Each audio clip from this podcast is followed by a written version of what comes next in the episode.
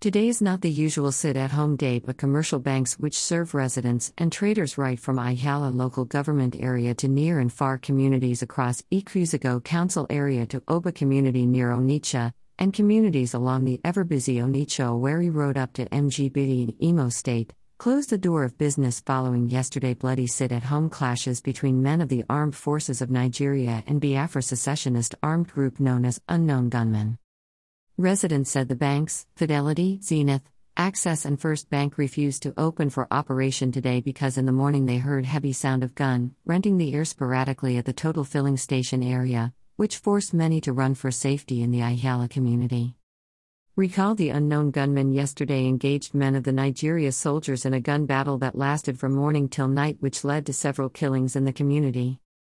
Osazuwa Akanido reports that not less than six bodies were seen lying lifeless at various streets in Ihiala as at this morning when our correspondent visited the area.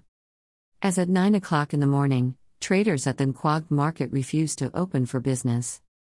Some of the traders who spoke with our correspondent said they were waiting for the corpses to be removed from the streets before they could open for business.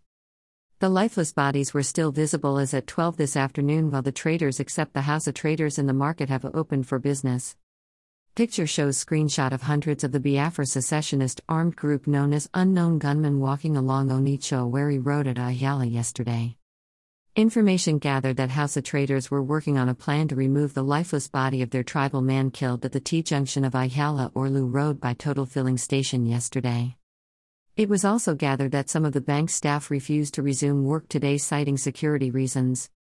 Traders and other bank customers were seen making efforts at entrance gate of the banks, but their efforts to make the banks open for operation yielded no result as they all left at noon looking disappointed.